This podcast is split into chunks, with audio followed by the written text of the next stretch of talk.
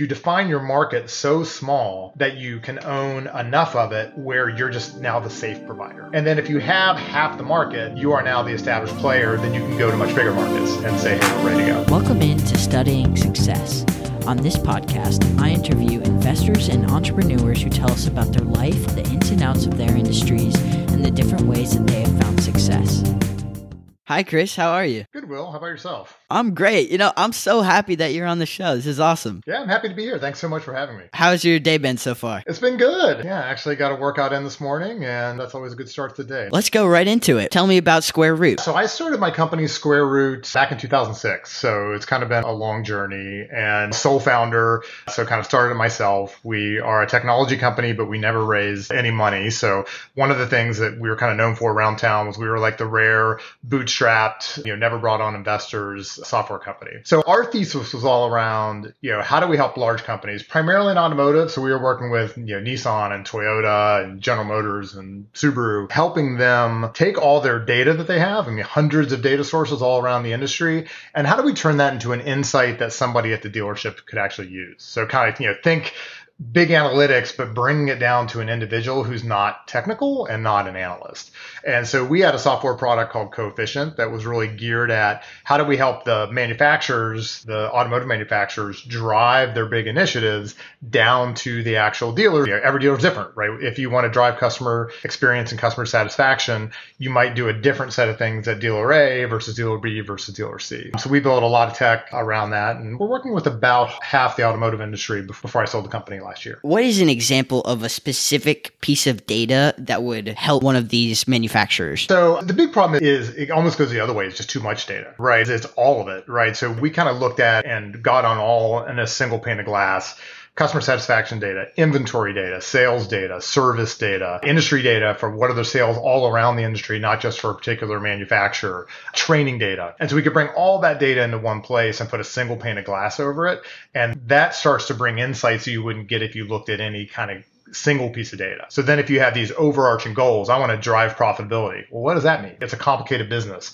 Do I want to drive it in my service department, my sales department, or both? And for this dealership, where's the kind of easiest place to go and get that? So a lot of our thesis was anybody can look at a single data source and say, oh, your service department is broken here. It's really hard to start to have those kind of next level up conversations around we want to drive these big themes, these big programs. How do we have an individualized conversation that's really meaningful? Did you have a background in analytics and AI before starting your company? Yeah, so I graduated in the way back. You know, AI wasn't really a thing when I graduated college in 1995, but I went to school at Carnegie Mellon, computer science degree, and cognitive psychology was my second major. So actually, at the time, that was kind of an AI. It was like half psychology, half computer science. The computer science part of that was way harder, by the way. And I came out of school in 95 and I moved down to Austin, Texas. Carnegie Mellon's in Pittsburgh. I grew up in West Virginia prior to that and moved down to Texas and was working for a technology company called Trilogy. It was some analytics, but mostly enterprise software. So enterprise software is where you're selling to enterprises, not to individuals. When you interact with any website online, the Facebooks of the world, even the Googles of the world, those are all consumer websites.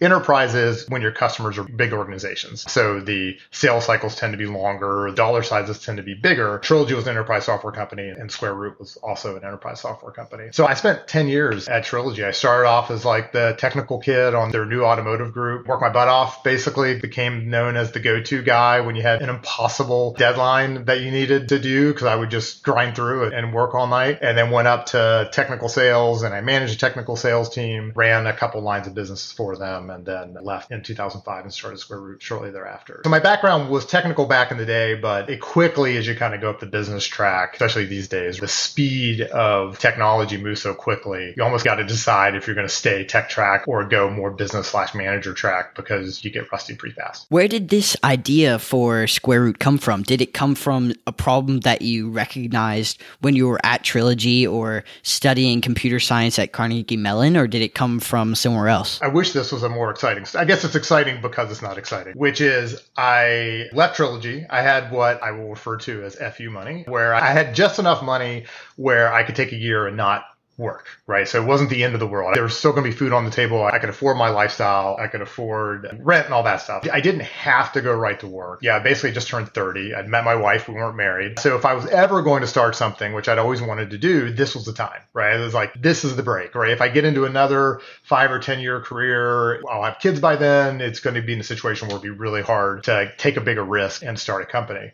So I basically started Square Root without really knowing what we were going to do, but I had 10 years of experience. And what that brought me was really two things the relationships with clients. So I had a lot of very trusted relationships with folks in the automotive industry and also relationship with just amazing team of people that I'd worked with over the previous 10 years. And so I literally put those two things together in a way where I went to one of my big clients, it was Nissan, my old big clients, and said, Hey, you know Elizabeth and Jeff. And if I could get Elizabeth and Jeff to come on board, would you hire us to do this problem over here? I think we can solve it for you.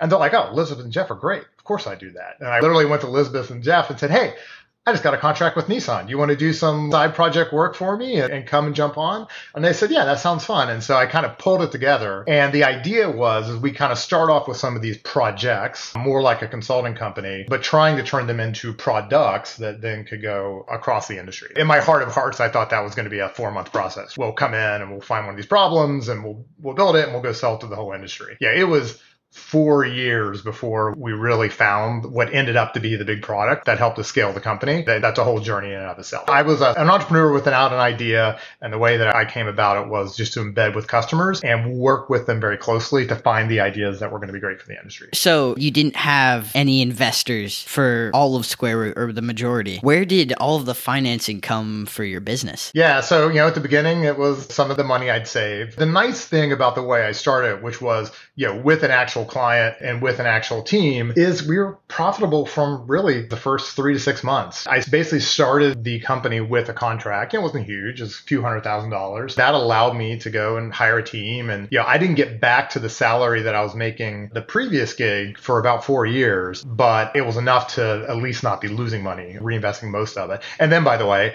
shot way past that and, you know, made a lot more money than I made from the previous gig before being an entrepreneur. So basically self funded, you know, I would say client funded, customer funded, funded by actual products and your know projects and products that we're selling to the industry. What is your opinion on either getting help from investors or bootstrapping like you did and going with the money that you already have? Yeah, so it's interesting because my brother is actually a very well-known VC-backed entrepreneur here in Austin, and so we actually sometimes do a brother versus brother, bootstrap versus VC talk along. So obviously, I'm very biased towards the bootstrap version of that, and in that we talk a lot about what is the idea, right? Does the idea have to go fast is it a very competitive market where if you don't get big quickly, somebody else is going to do it before you can. To go really fast, you need a lot of money. And so that might be an example where you want to go VC first, but you lose control. It's a more complex thing. You very quickly have a whole set of other issues and a board and all these things you have to do when you go the VC route. That can be good. That can be accountability. It brings an ecosystem with it, but it, there's kind of very, very different businesses. So I, I think you start with what is the idea? You know, is it fundable at all? Right? Is it something that anybody will write you a check for. If it's not, you're probably gonna have to bootstrap for a little longer. And then how fast does it need to go? And how do you feel about control? And how quickly can you get there by yourself? And that will really kind of determine which is the right path. So my brother and I mentor a lot around town. And, you know, it's interesting. It's rare that, you know, if you look at the companies that could be bootstrapped or could be VC'd, there's actually not a huge intersection of those. There's not a lot of companies that can do both. It's either the idea feels more like VC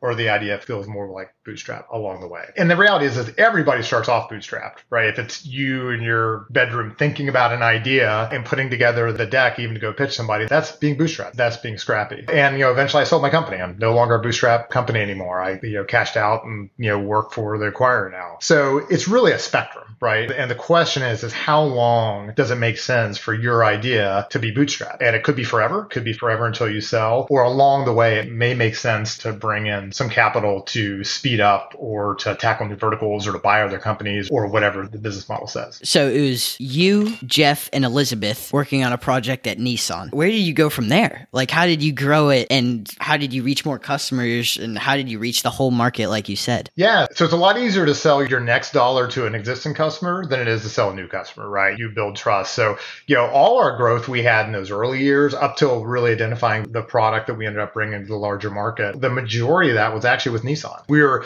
growing with Nissan so quickly that I was having trouble staffing behind it. So it was almost easier just to do that than to hire a big sales team and go after everything else. But we did have some other customers. You know, we had some other industry customers we were working with along the way. And then, so let's see, started in 2006. So 2010, one of our projects at Nissan went from 100K to six months later, we were doing 400K to six months later for that, we were doing 1.3 million and doubled the year after that. So, you know, about a year and a half into that, we're like, all right, this is the big idea, right? This is that thing we were looking for when we started four years ago. This is the idea that really has scale. And that was this kind of concept of instead of just doing analytics or, you know, we we're doing a lot of stuff around order management and vehicle analytics and planning for electric vehicles. We had a lot of, you know, kind of analytic type products that we were building. What the aha was, how can we take these boardroom analytics, right? I used to call it $25 million slide problem. We would show a slide based on all this amazing data science that we did that would say, hey, if you could just get your pick a metric, your customer retention in the South, like it is in the North, there's $25 million of incremental profit there. Or if you can just get your employee retention in the East where it is in the West, there's $25 million in value there, or, you know, et cetera, et cetera. There's a thousand things you could do. And the problem is, is I don't know what conversation to have at this dealer of my thousand dealers in order to go and drive that. Or I should, if I should talk to that dealer at all. Some dealers are fine in this area and some aren't. So that was really our aha is If we can take these boardroom discussions and bring them down to the level of an individual individual location, an individual dealer, that's really valuable. And that was the product that we ended up bringing to market. And we kind of shut everything else down. We, you know, the order management product we had, the electric vehicle product that we had, we shut those down over the next year and really focused on just how do we take this product to market and then quickly sold a bunch of other vehicle manufacturers and grew the business from there. How did you take that to other companies and to the market as a whole? Did you say, look, we did all this great stuff for Nissan. You should try us out. Or how did that go? Yeah. Whenever you're doing these things, you always like to say you're basically borrowing credibility, right? We were a relatively small company. At the point, we are probably 30 people here in Austin. So yeah, you're a 30 person company talking to Volkswagen, right? One of the largest manufacturers in the world. How do you be credible that they should actually trust this small company with both a lot of dollars and a lot of return on investment that they could do somewhere else? So yeah, we absolutely leveraged the current customers we had and the story. You know, the nice thing was we'd also been around for a while at that point, right? So we started in 2006. We're now kind of 2011-ish type timeframe, 2012. So we weren't fly by night. We've been around for five or six years. We had hallmark customers like a Nissan and Infiniti and other folks in the industry. And so you get a seat at the table. But these are long. I mean, some of these sales cycles were years long, right? You get to know folks. People were moving around a little bit. People from Nissan would go to other places. So you'd have an in that way. But these organizations don't buy anything quickly. So it's a little bit of a war of attrition of just kind of keep going back. And then at some point they're ready to buy and you're the first person they call. When you were building Square Root, did you have any competitors?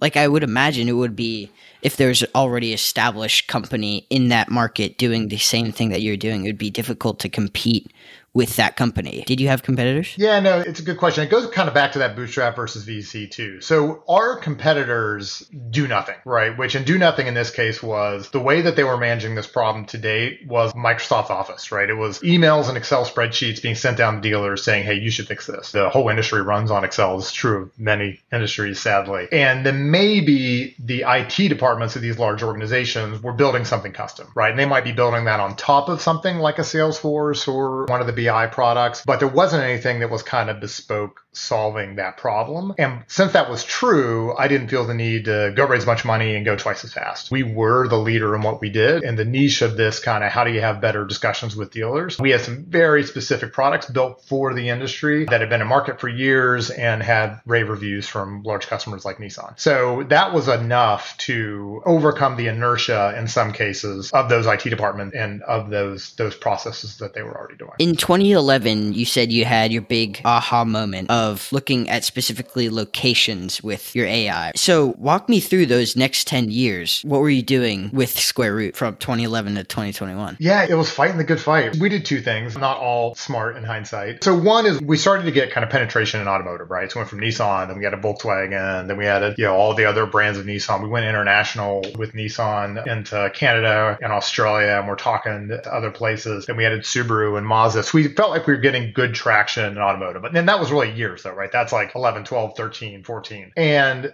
you know, we stepped back we said, okay, there's a great concept and there's a book if you want to go into product management, everybody should read called Crossing the Chasm. It's older book, but the concept is that there's kind of early adopters that will get on a product and then there's the mainstream and you know, you want your product to be in the mainstream because that's where all the volume is. You're in the part of the curve you want. And there's a chasm between that. It's really hard to jump over from the people that are risk taking and will take a bet on a small company for a problem and everybody else. And how do you kind of get over that? And one of the ways you do that is you establish a beachhead. You define your market so small that you can own enough of it where you're just now the safe provider. So you niche and you niche and you niche and you say, hey, of this like little world of field management and some other areas that we were focused on, we are the established player because the thesis is so small, we're the only player that's actually doing it. And then if you have half the market, you are now the established player, then you can go to much bigger markets and say, hey, we're ready to go. So at the time we were approaching 50% of the automotive market and we looked at, well, is there anywhere else the same technology could apply? And this idea of I have stores all over the world or all over the US and I have these initiatives I want to push down to them. How do I actually do that? Actually applies to a lot of industries, right? Drugstores, convenience stores, hotels, restaurants, they all have that kind of very similar structure. So I made a big bet and invested a lot of money and time and energy into let's go try to tackle those other industries. We had some early clients like Walgreens was a big client of ours we were doing some work with and we got some early indications that this could be a huge opportunity, right? There's 2,000 of those companies. There's really only 20 automotive companies you can go after. But long, long, long story short to that, that was kind of a five year journey and retail was getting hammered the whole way. You know, Walgreens had the worst quarter since the previous quarter, since the previous quarter, you know, all the way through that journey. And, you know, the budgets just kept getting cut and we never got that really big foundational deal. And the beachhead of automotive didn't apply, didn't give us enough credibility in retail. The retail thought it was too different. And so we never got it going. And so I focused everything back on just automotive. Literally as soon as I did that, I mean, months after I made that decision, kind of, you know, rolled down the retail vertical and rolled back the retail vertical. And we started focusing our energy back in automotive. A bunch of people came out of the woodwork and tried to buy us. So anyway, we swung for the fences in those next 11 years is probably the short of it and didn't get to the fences and then kind of went back to plan B and sold to an automotive company. So February 1st, 2021,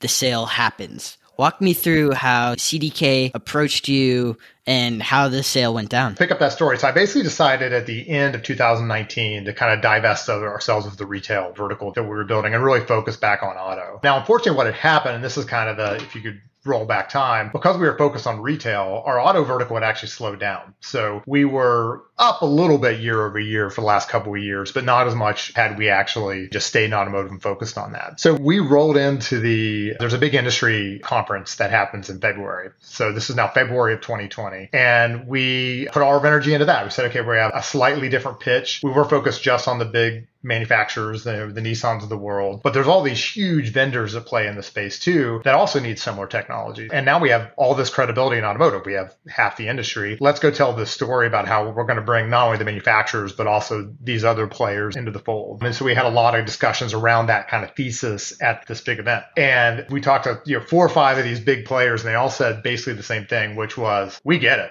that we get the thesis. That's amazing. We absolutely need that, but we're never going to work with you because it's so strategic. We're either going to build it ourselves or we're going to buy you. And so we rolled out of that big event basically with multiple people courting us. All right. So now this was February of 2020. So what happens in March 2020? Pandemic hits, right? So yeah, basically all hell breaks loose and it was a really weird time, but we had a couple people looking at us in that kind of first quarter of COVID. I hired a banker. So a banker is someone to kind of manage that process for you. If you don't have a bunch of suitors, they'll you know, get the story out and put it out there so you have more people looking at the company, try to get a little bit of demand going so the prices get higher. And they also help you kind of manage. A very painful process sell company. Like the due diligence list, a list of stuff that they look through. I mean, it's hundreds, if not thousands of documents long, right? Where they're going through everything, every contract you've ever done, every bank you know, statement you've ever had, you know, everything looking for anything that, you know, could lead to future legal troubles or future financial troubles as they do diligence. So we got a term sheet from one of them and verbals from two others. We went with the one we actually had a term sheet. Basically, yeah, here's the price and some of the real basic things you do. You sign that and they basically have 60 days where you're not allowed to talk to anybody else. And that gives them 60 days to come in and grind you through those, you know, hundreds of documents to really see if they want to buy the company or not. So that was all basically kind of